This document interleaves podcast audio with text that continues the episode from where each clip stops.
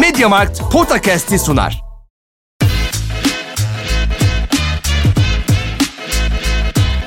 Potakast. Kaan Kural ve Orkun Çolakoğlu'yla NBA gündemine haftalık bir bakış.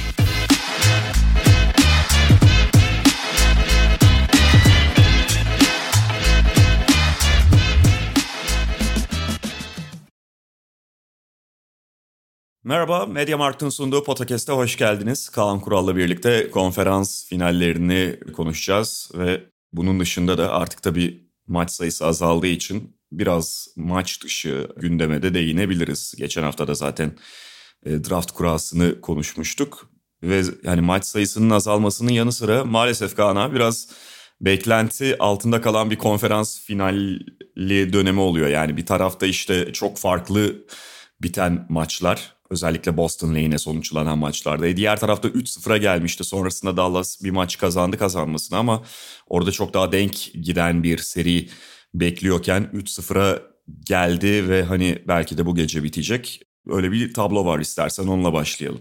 Abi konferans finallerine geliriz tamam da Mediamarkt'ta kampanya yok mu? Abi elektronin yıldızları Mediamarkt'ta biliyorsun. Sanıyorum bu özel bir kampanya dönemi değil ama her zaman olduğu gibi işte akıllı telefonlardan, tabletlerden, televizyonlara, elektronik aletlerde aradığınız her şey Mediamarkt'ta. Ee, yani seni direkt olarak tehdit eden böyle bir durum olmayabilir. Abi karne kampanyası yapılmasını çok rica ediyorum. Tek tek ricam bu Ne demek yani. yapılması? Yapılacak. Karne dönemi ne zaman abi bu arada? Yani ne zaman O, bitiyor? Haziran'ın ortasında 17'si mi 18'i mi O, öyle o şey. kadar sürüyor mu ya? Tabii tabii öyle bir şey. 17-18 öyle bir şey olması gerek. Hmm, bu ara bakayım, tatillerden mi? bakayım hemen. Ee, 17'si abi 17 Haziran. Yani yurt dışına kaçış seçeneklerini değerlendirmek için. Ee, NBA finalleri 5 maçta giderse kaçabilirim ama uzarsa abi burada kalmak zorundayım. Valla NBA finallerinin hani başlangıç tarihi belli olmasaydı abi. Çünkü onlar hep belirleniyor ve o tarihte önceki Evet. serilerin durumu ne olursa orada başlıyor ama çok kısa sürede NBA final yani daha erkene de çekilebilirdi işte oradan girdik öyle devam edelim. Hani bir tarafta belki 6 maçlı bitmiş olacak ama ciddi bir tek taraflılık söz konusu özellikle son hani bu, bu sabahki maçın ardından son maçta belki öyle olabilir. E, Golden State Dallas'ta işte seri 3-0'a geldi. E, o anlamda biraz heves kırıldı diyebiliriz konferans finalleri anlamında.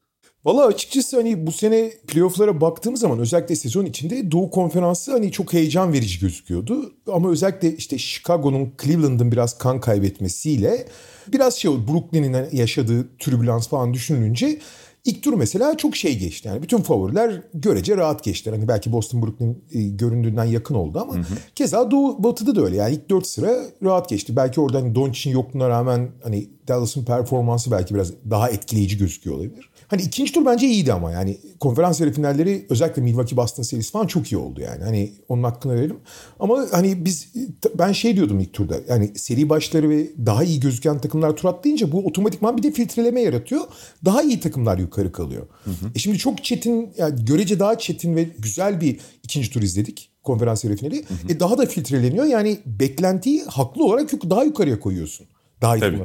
Ama haklısın ve açıkçası ciddi anlamda tek taraflı geçiyor pek çok şey. Yani maçlara bakıyorsun.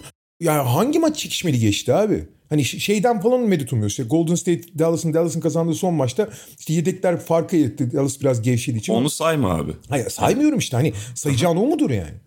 Ya şey önemli abi şimdi Boston şeyden bahsedelim istersen. Miami Boston'dan başlayalım. Evet o, yani o tarafla başlayalım. İkisinin farklı sebeplerini konuşuruz işte. Ya şöyle bir şey var. Şimdi Miami zaten iyi bir yarı saha hücum takımı değil. Yani yarı sahada zaten çok ı, sınırlı üretim sağlayabilen.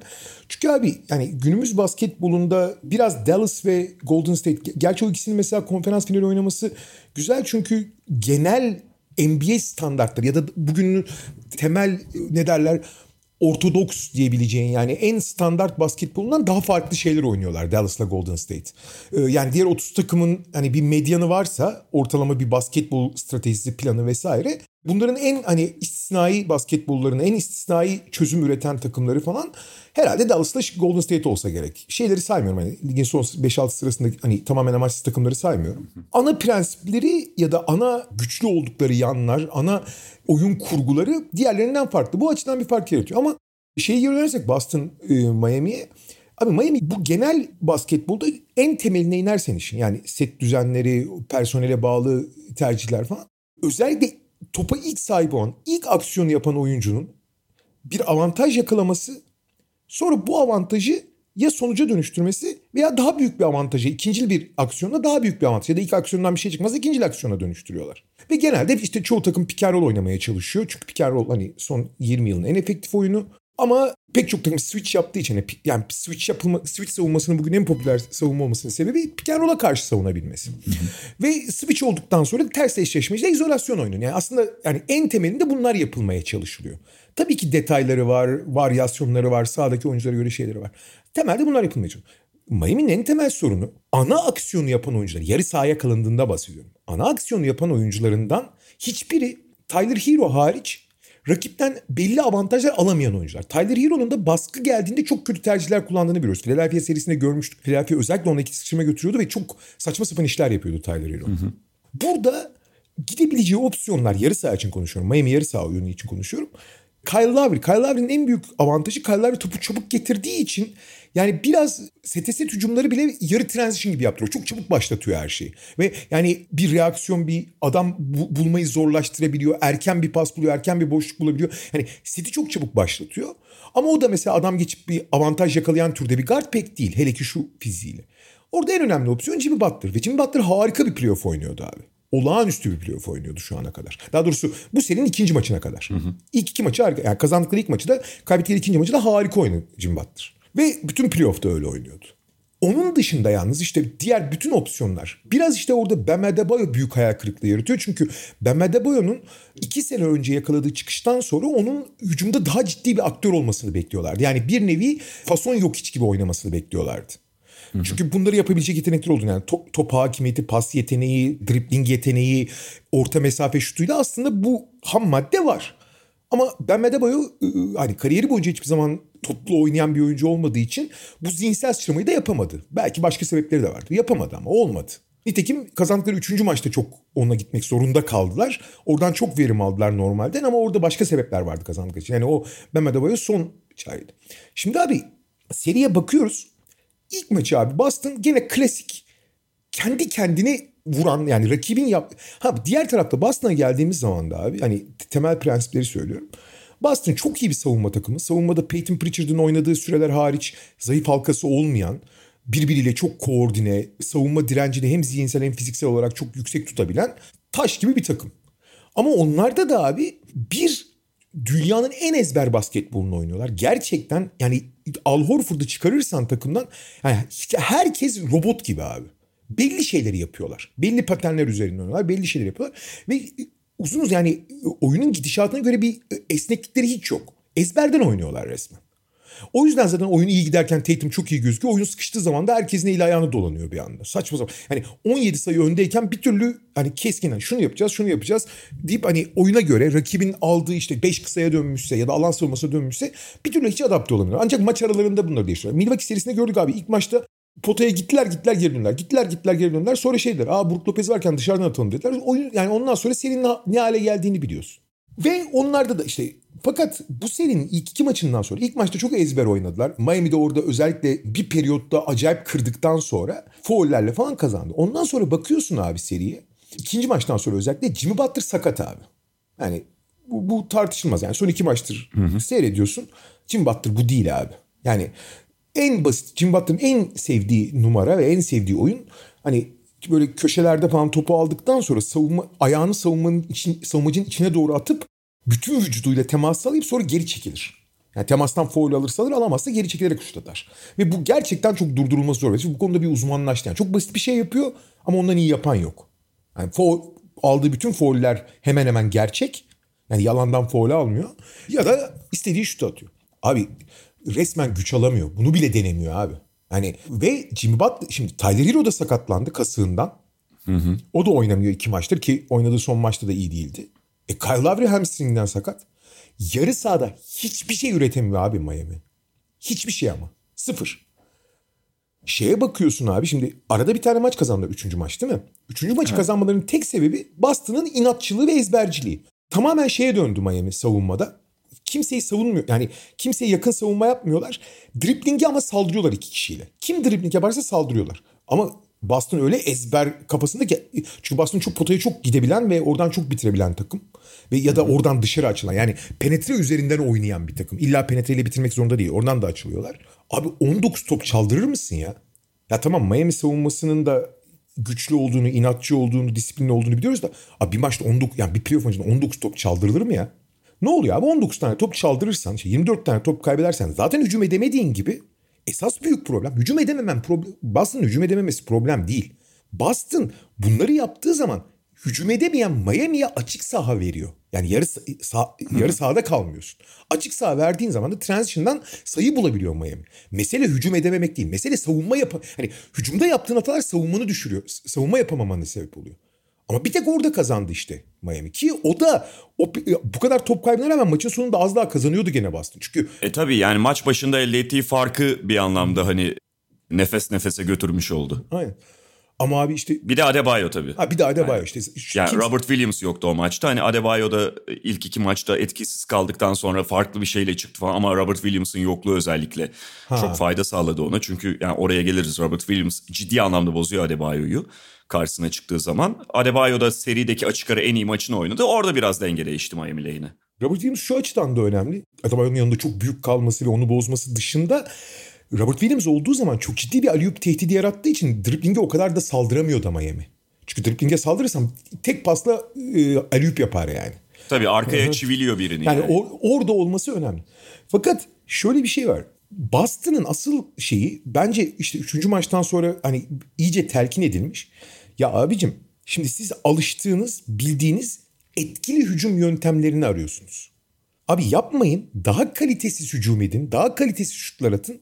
Ama bu top kaybı riskine, dribbling üzerindeki top kaybı riskine girmeyin. Mesela Jason Tatum felaket bir üçüncü maç oynamıştı biliyorsun. Bence bu arada birinci maçın da kaybedilmesinin en büyük sebebidir. Ayrı konu. İkinci yarıdaki yaptığı top kayıplarıyla. Mesela bu maçı çok iyi oynamadı son maçı. Beşinci maçı. Ama abi o kadar doğru oynadı ki. Tek dribbling yapıyor. Saldırdıkları anda pası veriyor bitti. Avantajı orada yakaladın zaten. Çünkü iki kişi saldırıyorlar dribblinge. Pası verdiğin anda sen basit pas bir de yani öyle alengirli Luka Doncic pası vermene de gerek yok. Düzgün bir tane en yakındaki oyuncuya pası ver bitti gitti. Çünkü Miami burada acayip bir risk alıyor. Nitekim abi son maçta Jason Tatum 9 asist yaptı. E, Öyle ekstra hiçbir şey yapmasına gerek kalmadan. Çünkü dribblinge saldırıyorlar pası veriyorsun. Jalen Brown o da devre arasında evladım bak böyle yapmayacaksın dediler. İlk yarıda biliyorsun her topu kaybediyordu. Evladım yapma bunu. Ay, ay, olmuyor işte deyip. 7 top kaybetti. ilk 7 top çaldırdı ilk yarıda. Boston ikinci yarıda hiç top çaldırmadı. Çünkü topu çaldıracak pozisyona girmediler.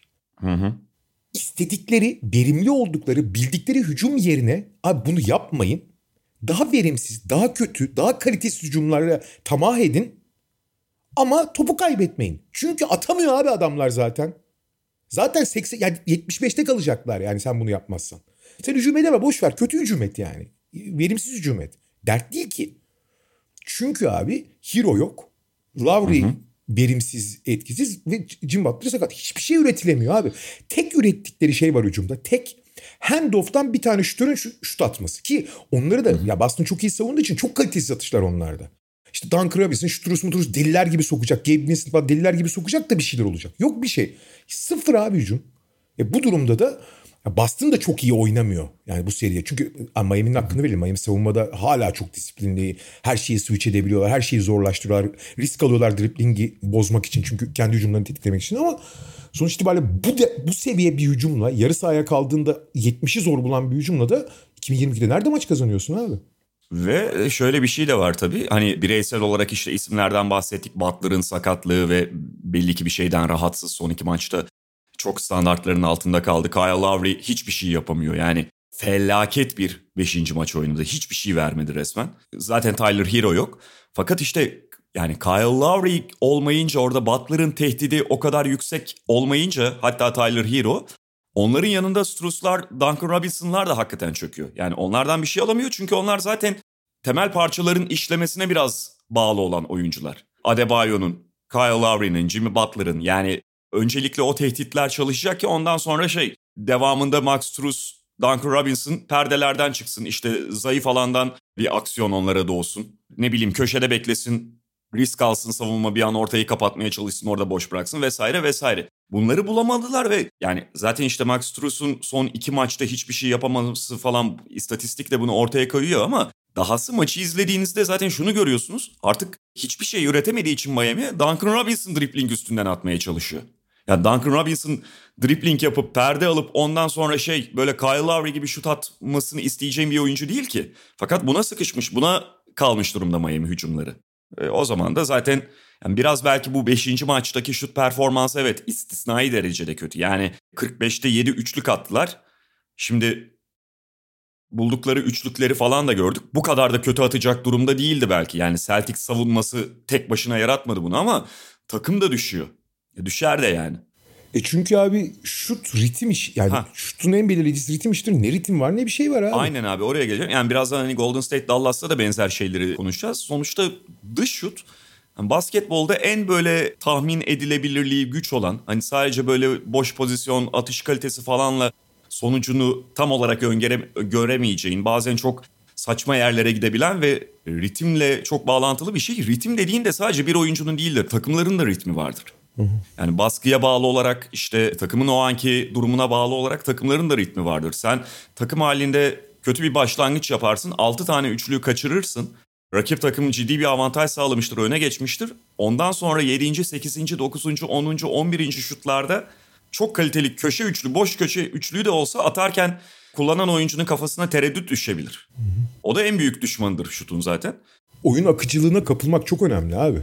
Ve yani mesela dün o Miami'de hiçbir oyun akıcılığı yoktu. Şutlarında büyük bölümünde tereddüt var. Ya yani şey mesela acayip bir sahneydi ya. Oladipo. Yani evet Oladipo abi. Şu, he, şu anda müthiş bir şutör olduğundan falan değil ya da işte ciddi bir sakatlık döneminden sonra zaten kendini bulmaya çalışıyor da aynı pozisyonda iki defa reboundunu almıştı Miami. Aynı pozisyonda iki defa üst üste buna airball da denmez. Panya kıran attı. Yani Çok hani çembere temas etmedi Panya'ya donk diye çarpıp aynı yere bir de uzak tarafına Panya'nın çarptı ve düştü. Sonra bir hücum rebound daha aldılar. Kim bilmiyorum. Başka biri attı o da çemberi zor buldu. Evet evet. Sonra iki hücum sonra da Kyle Lowry Panya'yı kırdı abi. Aynen yani bunlar biraz da işte böyle mental o anki durumla ve atamıyoruz paniğiyle, tereddütlerle ortaya çıkan bir durum diye düşünüyorum ama ya Celtics'in zaten senin de bahsettiğin Miami'nin yarı saha problemleri ve sakatlıkların bunu katlamasıyla birlikte üstünlüğü çok çok bariz. Yani Celtics dördüncü maçta abi zaten hani en çok konuşulan istatistiklerden biriydi. İki takım da kötü şut attı. İkisi de yüzde otuz yediydi galiba maç sonunda. Buna rağmen farklı kazandı. Serbest atış farkı vesaire işte top kaybı vermeyince Miami'nin tıkanması derken bu maçın da mesela belki hani farkı ikinci yarıda işte üçüncü periyodun sonlarından itibaren vurdu geçti Celtics ama Jalen Brown ve Jason Tatum çok kötü oynamalarına rağmen Celtics yine maçı önde götürüyordu. Tabii tabii. Yani o kadar Miami erişemiyor. Celtics'in çıtası aşağıda kaldığı dakikalarda bile. Ondan sonra Jalen Brown'la Jason Tatum 5 dakika ritim bulduğunda zaten tren kaçmış oldu. Jalen Brown bir penetre oyuncusundan sabit şutura dönüştü ve İş bitti abi zaten. Başka bir şey yapmana gerek kalmadı. Daha doğrusu Boston hücumda hakikaten hiçbir şey yapmasına gerek yok ya. Hı hı. Yani hakikaten hiçbir şey yapmasına gerek yok. Çünkü karşı taraf hiçbir şey yapamıyor zaten yani. Ya işte 104 mesela 104.5 offensive ratingle şu maçı rahat kazandılar. Ki son maçın sonunda gevşedikleri abi. Evet yani. evet yani. Yani ben işte hani yarın geceki maçta da hiçbir şey çıkacağını düşünmüyorum açıkçası. Yani çok ciddi bir sağlık bulmazlarsa yani ki hiç kolay gözükmüyor. Ya da Celtics tarafında aksi yönde olmazsa. Çünkü bu serinin hikayesi hakikaten o oldu. Yani sürekli birileri sakat, sakatlanıyor. Dün işte ikinci yarı bir başladı yani bu sabah Robert Williams yok ortada. Sonra bir ara geldi soyunma Tuvaletteymiş. Ha öyle mi? Grant Williams söyledi. Tuvaletteydi abi. O yüzden ben başlamak zorunda kaldım. Yoksa taktiksel veya sakatlıkla ilgili değildi. Evet tabii bu dönemde yediklerimize dikkat etmemiz gerekiyor. Ee, ama işte bir o gidiyor bir en son Max Struz sakatlandı Miami'de. Marcus Smart bir maç var bir maç yok vesaire vesaire. O da çok dengeleri değiştirdi zaten. Abicim yani hani Brooklyn hadi bir derece ki bence o da hani belli bir şeydeydi fiziksellikteydi. Milwaukee ve Miami serilerinde yani yediğin dayağın haddi hesabı yok abi fiziksel olarak yıpranmaktan ki bu konferans finallerinin gün aşırı oynanması daha da yıpratıcı oluyor. Neyse ki NBA finallerinin arası çok uzun. O yüzden ya da eğer cuma günü biterse bu seri zaten bir hafta boşluk olacak ilk maça kadar. Perşembe öbür maç yani 6 gün boşluk olacak. Hı hı. Ondan sonra her bir maç yani 3. ve 4. maçlar hariç her maçın arasında 2 gün var yani. O yüzden yani görece şey ne derler dinlenme ve biraz da olsa fiziksel olarak toparlanma fırsatı bulur. Eğer yani Boston veya Miami hangisi geçerse geçsin yani. Peki buradan Golden State Dallas'a geçelim abi Batı konferansına. Geçelim abi. Orada da Warriors 3-0'ı yakalamıştı. Yani biz zaten geçen hafta ilk maçı konuşmuştuk. Hı hı. İki seride de ilk maçın ardından biz geçen hafta yapmıştık. Yanlışım yok herhalde. Ondan sonra ikinci maçı kazandı Golden State. Üçüncü maç yani süpürme ihtimali doğdu. Fakat Golden State'in bu süpürme ihtimalli maçlarda ekstra dağınık bir hali, hali ortaya çıkıyor. Mavericks de bundan faydalandı. 3-1 şu anda işte bu gece 5. maç oynanacak. Yani işte dediğimiz gibi ilk maçtan sonra biz konuşmuştuk. İkinci maça mesela Mavericks iyi başlamıştı. Hem de çok iyi başladı. Evet özellikle hani kısa kısa ikili oyunlarından Doncic'in Reggie Block'tan perde aldığı onunla kurduğu ikili oyunlardan feci dağıttılar Warriors'ı. Ama orada ikinci yarıda Mavericks işte bu yine şut konusuna geleceğiz. Yani buldukları şutların kalitesi anormal aşağı gitmemesine, bozulmamasına rağmen çok böyle ritmini kaybettiği bir bölüm yaşadı. Bununla birlikte top kayıpları falan da geldi ve Golden State ondan sonra şeyi buldu. Dalga dalga akmaya başladılar ikinci üçüncü periyottan itibaren. Oyunun kontrolünü çok kaybetti Mavericks orada ve 2-0'a gelmişti. Üçüncü maç yine biraz tuhaf yani yine bu defa Reggie Block işte 10'da 0 atıyor. Rol oyuncularından bir şey alamıyorlar. E, bütün o şut performansı bu kadar aşağıda kalınca yani potaya girişlerinin falan da çok bir anlamı olmadı. Golden State de belki o maçta şahane bir hücum gününde değildi fakat Mavericks hiç yetecek kadar hücum edemedi. Ve yani Luka Doncic de kendi adına 40 sayı atmasına rağmen gayet aslında Golden State'in skorun gösterdiğinden de işaret ettiğinden de daha biraz rahat kontrol ettiği bir maç olmuştu. Ama dördüncü maçta bu defa fark oldu Mavericks lane'e. Yani dördüncü maçta hakikaten Golden State çok dağınıktı.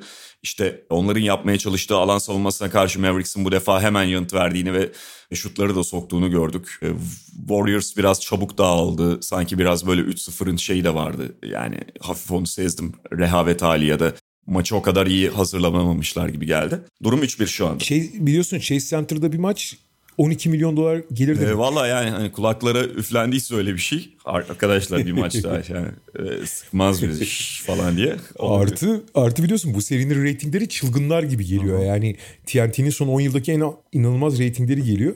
Rating var, gişe geliri var. Bunları düşünmek lazım hocam. Öyle. Yedekler ama bunu düşünmüyordu az da. Ya şimdi başında söylediğim gibi Golden State ve özellikle Dallas o kadar farklı bir basketbol oynuyor ki onlar için Dallas'a en basit. Ya, işin ilginç yanı e, farklı basketbol oynarken Dallas herhalde tüm NBA'deki en basit Golden State en sofistike basketbol oynuyor. Yani oyuncuların birbiriyle ilişkisi ve trafik açısından. Golden State'in State'inki tamamen hani bir yapay zeka gibi yani pozisyona göre şey yapıp hani reaksiyon verip hani çok büyük doğaçlama yani genel şablonlar var ama çok büyük doğaçlamalar içeren ama şey alışılmış bir doğaçlama yani e, herkes kafasına göre iş yapmıyor. Herkesin belli hareket alanları, belli küçük ikili üçlü oyunları, belli topsuz hareketleri var ama onun içinde çok büyük bir serbest var. Dallas'ta tam tersi abi. Dallas'ta herkesin rol tanımı çok belli. Herkes sa- sadece sahayı açmak için oynuyor. Topsuz hareketi sıfıra yakın. Her şey Doncic'in etrafında dönüyor. Şey gibi yani biri biri kararsız bir kararlı izotop gibi yani. Hani saçma sapan hani Golden State'teki yarı sahada hücum ederken Golden State'in toplam kat ettiği mesafeyle Dallas'ın toplam kat ettiği mesafe çıkarılsa iki buçuk katı falan olabilir Golden State yani. Bunlar şeyin yelpazenin iki ucundaki takımlar. Fakat Dallas'ın bu aynı zamanda son derece şey, iyi bir yöntem. Çok basit. O yüzden çok az top kaybediyor zaten. Bu başlı başına şey yapıyor. işleri kolaylaştırıyor. E, işte en azından oyunun dengesini çok bozulmamasını sağlıyor. Artı korkunç sayıda üçlüye dayandığı için maçta çok büyük ivmeler de yakalayabiliyor. Ama bunun için Doncic gibi bir parçaya ihtiyacım var. Yani Doncic gibi her şeyi yaratabilen bir e, mutlak yaratıcı. Yani zirve Lebron'a falan ihtiyacım var bunun için. Doncic'e ihtiyacı var. Ve işte Doncic'e eğer sıkıştırma gelirse de Doncic'in yarattığı asıl avantaj yani ana aksiyon avantajını ikinci avantajlara çevirecek Brunson, Dinwiddie gibi isimler ve doğru alan paylaşımını, yani alanı açan oyuncuların da şutu sokması lazım. Yani çok basit bir şey var abi. Doncic oynayacak, diğerleri de şutu sokacak. Fakat abi bu denklemde Doncic'in oynamasından çok şutun sokulması ve diğerlerinin ritmini kaybetmemesi çok önemli. Çünkü onlar o şutu sokamayıp ritimlerini kaybettiklerinde bu sefer savunma konsantrasyonları da azalmaya başlıyor. Ve Golden State savunmak gerçekten çok büyük bela. Hani çeyrek saniye dikkat kaybetsem bir yerden birileri kaçıyor. Bir top gidiyor bir şeyler oluyor. Kaldırıyor biri üçlük atıyor falan. Aptal oluyorsun yani. Hani bütün o çaban boşa gidiyor. Çaba göstermiş olsam bile. Hiç düşmemen lazım orada. Bu yüzden aslında Dallas çok basit bir şey yapmasına rağmen çok yüksek dengede ve konsantrasyonla yapması lazım bu basit şeyi. Golden State'in de bu karmaşık şeyi dikkatli değil ama akıcı bir şekilde yapabilmesi lazım. Golden State'in en büyük avantajı abi. Stephen Curry sezonun ilk iki ayından sonra işte bir şut performansı düşmüş düştü. Yüzdesi falan düşmüştü ya. Serbest atışlarına bile yansıdı abi. %82 ile foul atıyor. %92 ile atan adam yani. Fakat bu seride muazzam oynuyor Stephen Curry. Gerçekten muhteşem oynuyor. Yani 3 sayı şeyinde bulmuş durumda. Yani kendi standartlarında da üçlük atmaya başladı. Fakat onun dışında abi Dallas'a nasıl hücum edeceğini ve nerede oyunu ağırlık koyacağını çok iyi biliyor. Zaten Memphis serisinde muhteşem oynamıştı. Burayı da muhteşem oynuyor. Ve yıllar içinde daha önce Stephen Curry ana tehdit ve onun tehdidi üzerinden çok şey şekilleniyordu. Şu anda Stephen Curry ana tehdit olmaktan çok ana aksiyonun içinde de çok fazla oluyor. Genelde Stephen Curry eskiden ne Durant dönemi ne Durant dönemi öncesi ve ne Durant dönemi sonrasında yani 3'e ayırırsan Stephen Curry kariyerini Golden State'te hiç bu kadar ana aksiyonun içinde olduğunu görmüyordun. Abi acayip penetre ediyor ya. Acayip penetre ediyor ve penetrenin acayip... Yani Stephen Curry sürekli 10 asistlere yaklaşıyor. Sürekli asist kralı oluyor maçın. Hı hı. Rebound'da bana ekstra yardım ediyor. Savunmadaki çabası ayrı. Ve kendi kendini bulduğu için burada bir lider olarak öne çıktığı için acayip bir sabit de oluşturuyor. Mesela şeyde abi gerek ikinci maçta gerek dördüncü maçta Dallas yağmur gibi üçlük atarken yani bütün o her şeyi doğru yaparken oyunda kalmasının tek sebebiydi Curry abi. Tek sebebiydi yani. Biraz da Wiggins'ti ikinci maç için konuşuyorum. Biraz Wiggins ama Curry tutuyor takımda. Yani Curry eğer abi o ikinci maçın ilk yarısında 7'de 5 üçlük atıp o reboundları almasa o ekstra asistleri yapmasa yani tek başına direnmese ilk yarıda kopacaktı Hı-hı. o ikinci maç. Yani 15 tane üçlük attı abi Dallas. Yani o Phoenix'e yağdırdıkları yağmur gibi üçlükleri ikinci maçta yağdırdılar. Sadece ve sadece Stephen Curry sayesinde ilk yarıda bitmedi o maç. İnanılmaz bir şekilde oynadı. Abi öyle işte ben bunu çok bahsediyorum abi. Playoff'ta seviye yükseldikçe belirleyici üç ana faktör daha yani diğer faktörlerden yani eğer iki takım dengeliyse birbirini iyi tanıyorsa iyi dersine çalışmışsa stratejik olarak birbirlerinin ana opsiyonlarını oldukça kısıtlayabiliyorlar yarı saha opsiyonlarını. Dallas'la Golden State bunun dediğim gibi biraz istinası onları kısıtlamak biraz zor ama şeyler çok ön plana çıkıyor. Bir transition sayılar yani yerleşmeden atılan sayılar. Bu Miami için mesela ne kadar kritik söylemiştik. Bu transition ne kadar çıkabiliyorsun ne kadar transition sayısı atabiliyorsun. Tabii ki 2022 basketbolunun temeli 3 sayılıklar 3 sayı yüzdesi en belirleyici bir bu varyans. Ve abi yıldız oyuncun yani sistemin üretemediği ya da sistemin tıkandığı yerde yıldız oyuncun ne kadar üretebiliyor? Ki Dallas için bu bence en ekstrem durum. Çünkü Dallas hiç transition oynayan bir takım değil. Sıfır transition oynuyor. Ligin en yavaş temposu. Tempoyu bırak. Boşken bile gitmiyorlar yani. Gerçi bu seride Golden State tabii aşil topu da biliyorsun saçma sapan top kayıplarından verdiği açık yüzü sağ hücumlarıdır. Biraz daha zorlamaya başladı Dallas. En azından topu hızlı atıyor ileriye. Kendi belki takım halinde koşmuyorlar ama topu en azından hızlı atıyorlar. Normalde Dallas yani boş turnikeye bile gitmez yani. Hı hı. Burada biraz daha yapmaya çalışıyorlar. Golden State'in o zayıf halka, zayıf tarafından vuramıyor yani Dallas hiç. Ama abi şey yıldız üretmesi açısından da Dallas ekstrem uçta. Yani Dallas şey gibi abi. Yani zirve LeBron. LeBron'un en merkezi olduğu takım herhalde 2018 Cleveland'dı değil mi? Hani şey Kyrie'nin olmadığı senaryo. Evet, evet. Daha merkezi olduğu bir dönem hatırlamıyorum ben. Yani daha önemli işler yaptı olur ama her şeyin merkezindeydi yani. Abi o Doncic bundan da ondan beter ya. Hani o derece ama sürekli üretebileceğini biliyorsun Doncic'in. Çünkü zaten ona kurgulanmış. Doncic bunu yapabiliyor. Eşleşme hani ikili sıçrama dışında hiçbir şekilde çözüm bulamıyorsun. Kimse Sürekli bir matchup yani. problemi var ters Sürekli tarafta. Sürekli yapıyor falan. Curry'nin normalde Golden State'in buna ihtiyacı olmaması lazım. Çünkü Golden State dediğim gibi gelpazenin diğer tarafında oynayan bir takım. Tamamen dışında. Fakat takım tıkandığı zaman Curry'nin bunu yapabiliyor olması o kadar değerli ki tersi Dallas'ta o kadar geçerli olmuyor işte. Yani Doncic'in etrafındakiler Doncic'in üretimlerinden yakaladığı avantajlardan bir şey üretemedikleri zaman başka bir şey kalmıyor geri. El, el, eli boş kalıyorsun yani. Şeyde Golden State sistem üretmediği zaman Curry sayesinde oyunu tutabiliyor. İkinci maçı öyle tuttular. Dördüncü maçın ilk yarısında tuttular aslında. Yani gene Curry tuttu ama yetmedi. İkinci yarıda diğer oyuncular özellikle Jordan Poole'un şimdi Golden State'in en iyi yaptığı şeylerden biri sürekli topsuz hareket ettikleri için ve sürekli penetre üzerinden önce penetreyle başlayarak oynadıkları için mesela orada Steve Kerr hazırlığı çok iyi yapmış bence. Hani ilk organizasyonu pasla yapmayalım. Çünkü Dallas gerçekten pas kanalına acayip baskı yapan bir takım. Phoenix'i perişan ettiler öyle mesela. Penetreyle başlayalım. Savunma kapandığı zaman pası verelim. Ve özellikle Curry ve Jordan Poole bunu müthiş yapıyor. Müthiş yaptıkları için de sürekli 30 küsur asistlere çıkıyorlar. Hı hı. Ve abi dikkat et Golden State her maçta ilk 5'in tamamı 3, 4, 5, 6 asistlerde Curry çok asist yapıyor. Curry dışındaki herkes 3, 3'er 4'er asist yapmış oluyor zaten. Çünkü penetre başlıyor. Gömülüyor ve sürekli kovalamak zorunda kalıyorsun Golden State'leri. Memphis'te böyleydi. Ben Dallas'ın daha akıllı yani daha biraz daha muhafazakar oynayabileceğini düşündüm. Tam tersine sürekli Golden State oyuncuları kadar sahada kovalanan, ebelemecik bir kovalanan bir, başka bir takım yoktur. Çünkü sürekli penetre yapıyorlar. Biri yardıma geliyor. Oradan başka bir perde topsuz oynarken birine topsuz hareket eden birine veriyorsun ve sürekli kovalayan birileri var. Resmi ebelemeci oynanıyor sahada yani. Bu yüzden de çok yüksek asist rakamları çıkıyor. Burada şey Dallas açısından belki de şanssız olan ikinci maçın ilk yarısını muazzam oynadıktan sonra Curry sahada tuttu. İkinci yarıda abi çok kritik bir yer var. 12'de bir üçlük attıkları. Hı hı. İlk üçlüğü attılar ikinci yarının başında sonra 12 tane üçlük kaçırdılar devre çeyrek sonuna evet. kadar. O arada Dinwiddie oyuna girip o kadar kötü oynadı ki Dinwiddie orada biraz daha Doncic'e yardım edebilseydi o bölümü biraz daha sakin geçebilselerdi. Pool çünkü Pool paramparça etti orayı. Yani hiç kimse önünde kalamıyor zaten. Pool'un en önemli özelliği şey abi. İlk adımı çok hızlı oyunculardan bahsederiz penetre için. Abi Pool uzun atlamacı gibi abi. İlk adımı o kadar uzun atıyor ki hayatta yakalamıyor. Sonra yılan gibi da, dalıyor içeri. Dallas'ın doğru düzgün bir çember savunucusu olmadığı için de Pool'un hani fiziksizliği ve oralarda gittiği zaman hani dengesizliği falan hiçbir şey fark ettirmiyor. Çünkü çember savunamıyor Hı-hı. Dallas geçildikten sonra. Ve Pool acayip oynadı. İşte Wiggins zaten harika bir seri geçiriyor. Hem Doncic savunmasında elinden geleni yapıyor yardımlı da olsa. Hem de hücumda hiç olmadığı kadar özgüvenli gözüküyor. Şey abi ilk yarıda sadece o üçlük sokuyordu ya şeyde. Şu, üçüncü maçta galiba. Üçüncü maç mıydı? Wiggins evet. Ee, üçüncü maç. Evet.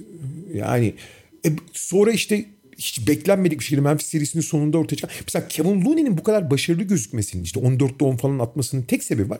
Abi Kevin Looney bu yani. Hani sonuçta tamam takdir ediyoruz falan da abi Kevin Looney 5 sayı atar yani bir maçta atarsa o da. Ama sürekli gardları kovaladıkları için o gardlar kovalandıktan sonra hop Looney'e veriyorlar. Looney de içine bırakıyor sadece. Evet ve penetreyi de durduramadıklarında. Aynen. Penetreyi durduramadığın için Looney içine tabii, bırakıyor tabii. zaten. Yoksa Looney'e verdikleri Looney birebir oynadığı için atmıyor ki onları. Tabii. Orada eğer ikinci maçta yani istediği gibi oynarken Dallas o üçüncü çeyrekte 12'de birlik süreçte Dinwiddie felaket oynamamış olsa yani biraz belki derinebilseler farklı olur. Ondan sonra bir daha aldılar yalnız esip geçti ya. Ya şey son 14 dakikada 50 sayı mı attı Golden State o maçta. Ee, sonra Doncic maçta tutmaya çalıştı ama yetmedi abi. Yani o Dinwiddie'li bölümü çok kötü önder. Üçüncü maçta abi döndükten sonra üçüncü maçta bu sefer tam tersi oldu. Abi Doncic muazzam oynuyor. Dinwiddie girdi iyi oynadı bu sefer. Brunson iyi oynuyor ama abi şütörler nasıl çember dövüyorlar. Kleber, Dorian Finney-Smith ve Reggie Block toplam 17'de 1 mi 17'de 2 mi ne üçlük attılar o maçta.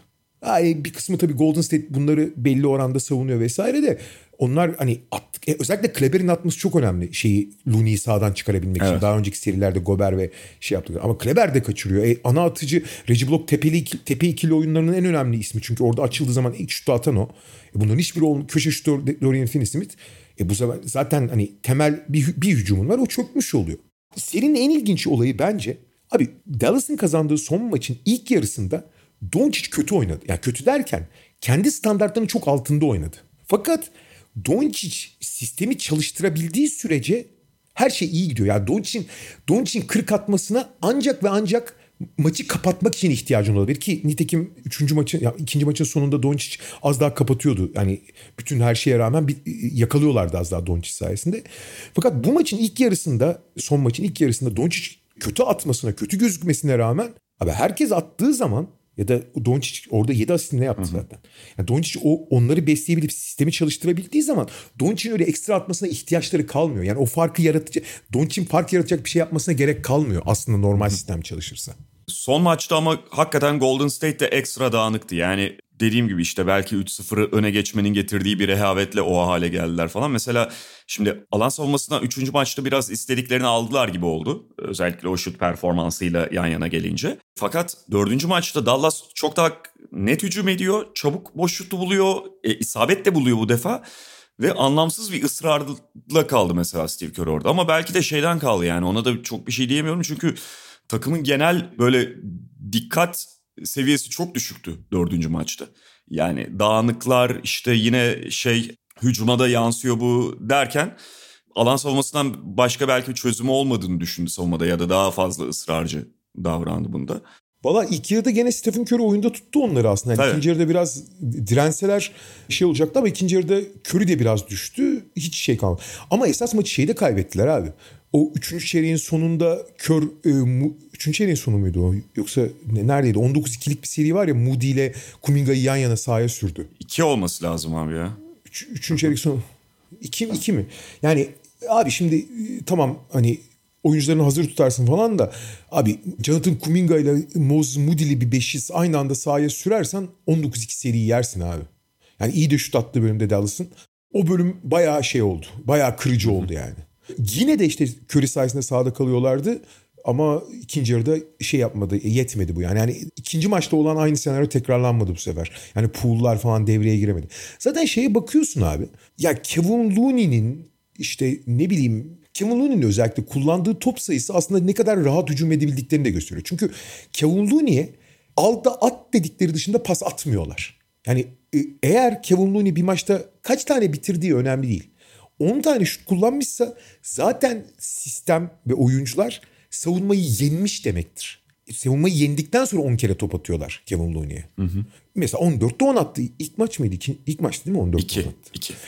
İki mi? İki. İşte mesela bunu gösteriyor. Burada üçte bir atıyorsun mesela. Yani hani Kevin Looney'e topu verecek kadar savunmayı yenememiş olarak başlıyor. Evet. Bir de şey de söylemek lazım abi. Yani bu Kuminga Moody konusunda haklısın. Fakat işte o da ihtiyaçtan ya bir şey aramaktan doğuyor. Yani şimdi Otto Porter bir var bir yok sakat şu anda. Durumu ne olacak bilmiyoruz. Otto Porter ki bu takımın rotasyonunun önemli bir parçası. Yani şu anda seride 3-1 öndeler belki geçecekler falan ama Golden State ile ilgili bundan bahsetmek gerekiyor ki zaman zaman Memphis serisinde de yani değindik. E, finalde daha eğer çıkarlarsa finalde daha ciddi sıkıntı haline de gelebilir.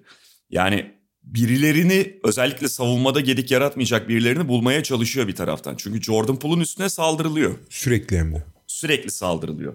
Clay Thompson'ın üstüne de saldırılıyor belli şeylerde. Yani Clay Thompson eskiden ya iki buçuk sene önce Clay Thompson gibi değerlendirilmemeli artık.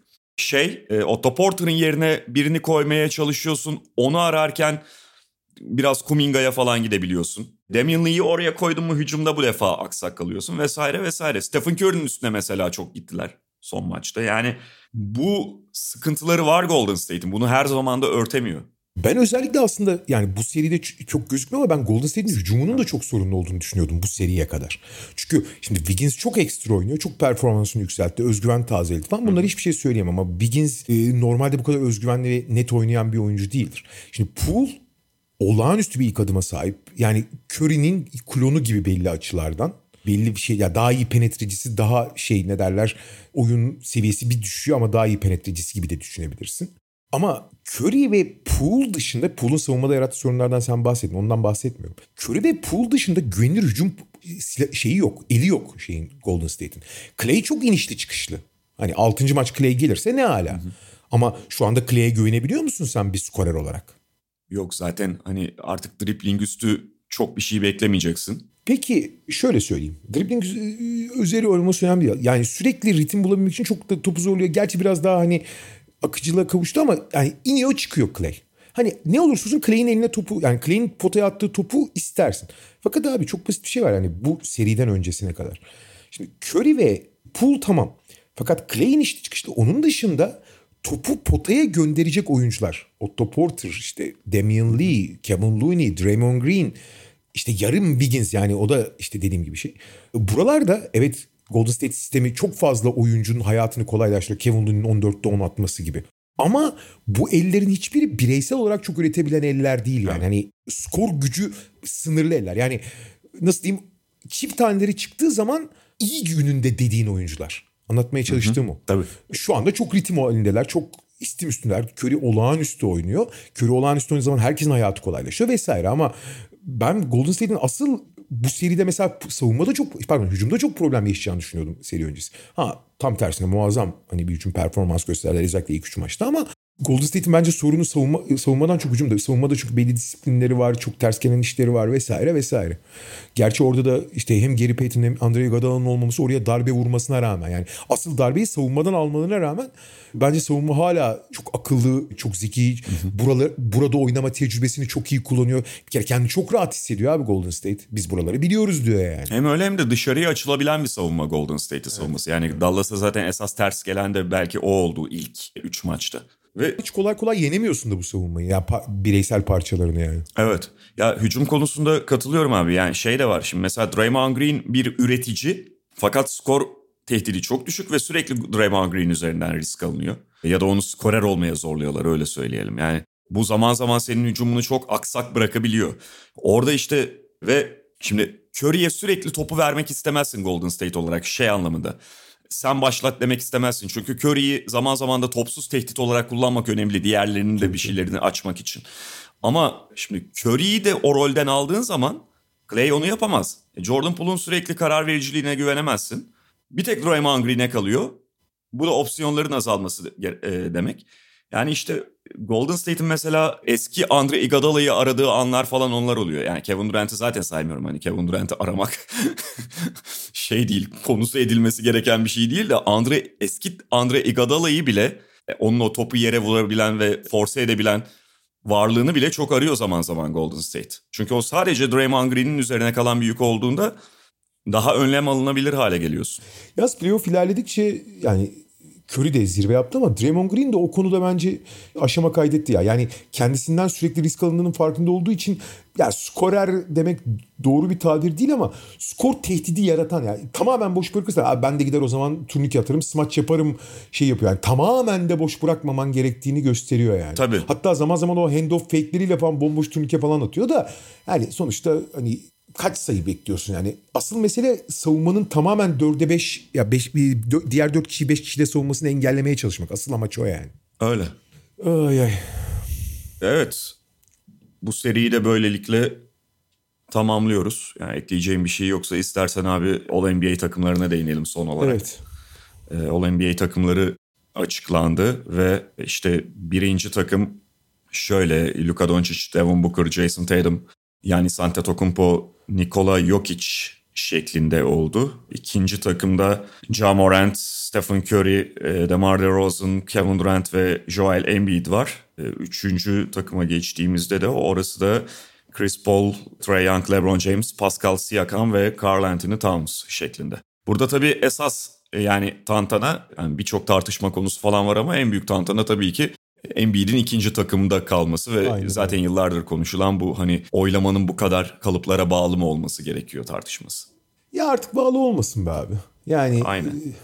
Zaten mesela All Star takımlarını değiştirdiler. İşte 3 ön alan, 2 arka alan diye değiştirdiler. Abi pozisyon yani hele 2022'de ya tamam takım gibi olsun işte guardlar forward. Ama abi zaten ya Toronto'da mesela ki, ya yok hiç 5 numara oynuyor savunmada hücumda 1 oynuyor mesela falan. Hı hı.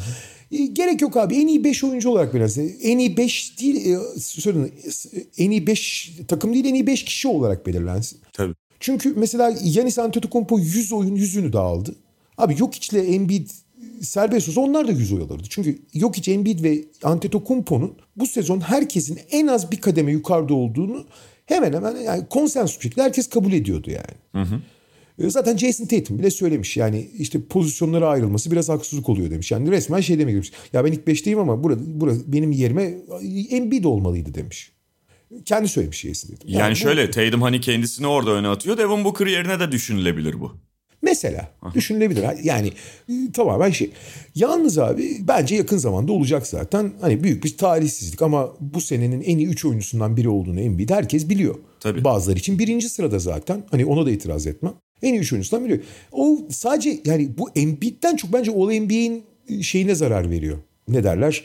Değerine biraz veri. Daha bu, bu zamanla daha çok oldu. Hatta o zaman daha dramatik şeyler de görmüştük zamanında ama e, artık değişsin abi. Basketbol da değişti çünkü. Hani eskiden belki 90'larda 2000'lerde bir anlamı vardı bunun belli açılardan. DeAndre Jordan All NBA oldu ha. All NBA birinci takımına seçildi ya. Ne, ne anlatıyorsun? Yani o zaman şimdi şimdiki DeAndre Jordan'la kıyaslamıyorum. O zaman tabii ki belli bir değeri vardı ama yani All NBA'deki ilk beşteki ve ikinci beşteki oyuncular arasındaki en zayıf halkaydı belki de DeAndre Jordan yani. Ama o zaman kural öyleydi. Artık değişsin abi. Ama şeyi söyleyeyim abi genelde bu tip All NBA seçimlerinde falan All Star'da falan da görüyoruz. Esas büyük tartışma şey oluyor. Ben hep onu söyleyeyim. Yani sonuçta abi aklı başında basketbolu düzgün bakan insanlar için genelde işte 15 kişi seçiyorsun ya. Abi onu için falan çok tartışma olmaz. Yani 10 tane oyuncu falan herkesin gözünde diğerlerinin üzerindedir. Geri kalan 5 kişi içinde 5 yer içinde böyle 20 tane falan aday sayabilirsin. Bazıları değişik sebeplerle o 20'den başka bir beşliği oraya aday gösterebilirler. Yani son sıralarda olanlar genelde 3. beşler çok daha tartışmalı olur biliyorsun. Hı hı. İşin ilginç bu sene öyle çok ciddi bir tartışma yok ya. Yani bu 15 kişi olabilecek en sağlıklı 15'li seçim gibi gözüküyor ve genelde baktığımda da Amerika'da da çok az tartışma. Belki hani Jimmy Butler diye bir da çok maç kaçırdı. Hani maç fazla maç kaçırdığını göz ardı edersen belki Jimmy Butler'ı alırım diyebilirsin. Evet onu yani genelde tartışmaları o şey kırdı zaten çok fazla maçı kaçırmış olması. Onun dışında gerçekten çok çok sağlıklı bu 15 kişi yani şeyi Embiid'in ikinci beşte olduğu şeyini saymazsak yani. Evet yani tabii belli çok önemli oyuncuların sakatlıklar işte takımın kötü gitmesi vesaire gibi şeylerle hiç oynayamaması. Yani Kawhi Leonard örneği ne bileyim Jamal Murray, Paul George'un çok fazla maç kaçırması bilmem ne. Hani bunlar da zaten şey yaptı dengeleri değiştirdi işte Anthony Davis hani aklıma gelen örnekler biraz o havuzdan çekmiş götürmüş oldu. Harden, Irving yani bunları da saymak gerekiyor herhalde. Ee, Harden'ın durumu biraz daha farklı ama evet. Yani normalde hani sonuçta bütün bu saydıklarımın daha fazla maç maça çıkmasını ve çok daha fazla lige takımlarına etki etmesini beklersin. Hepsi o anlamda beklenti altında kaldı. Yani hepsi birden bu 15 kişinin içinde yer alırdı demiyorum ama daha sen dedin ya işte 15 kişiyi seçildi ve tartışması olmadı yani. Biraz daha seçilmesi zor hale getireceklerdi ya da bununla beraber daha fazla tartışma ortaya çıkacaktı bu oyuncular beklenen seviyelerde ya da düşünülen seviyelerde olsaydı. Bir de şey var tabii. Genelde işte özellikle playoff başladığında açıklandığı için playoff'taki performanslar insanı ulan bu adamı ilk 5'e aldınız. Bunun ne işi var ilk 5'te işte Booker falan Chris Paul için falan söylenen şeyler. Ya bir kere şunu unutmayalım. Ya bu oylar zaten normal sezon bittiği gün veriliyor. Hı. Playoff performansını izlememiş bile oyu, oyu verenler. Bir. ikincisi izlemiş olsalar bile bunu etkilememiş. Bu bir normal sezon ödülü. Ve bu ödül şey demek değil NBA'nin en iyi 5 oyuncusunu seçiyoruz değil ödül. NBA'in bu sezon en iyi sezon geçiren 5 oyuncusunu, 5'er oyuncusunu seçiyoruz ödülü. Evet. O yüzden yani çok da şey bu şekilde bakmamak lazım. Yani hani bu oyuncu çok daha kaliteli oyuncu onun üstte olması lazım değil. İyi sezonu geçirene bakıyorsun yani burada.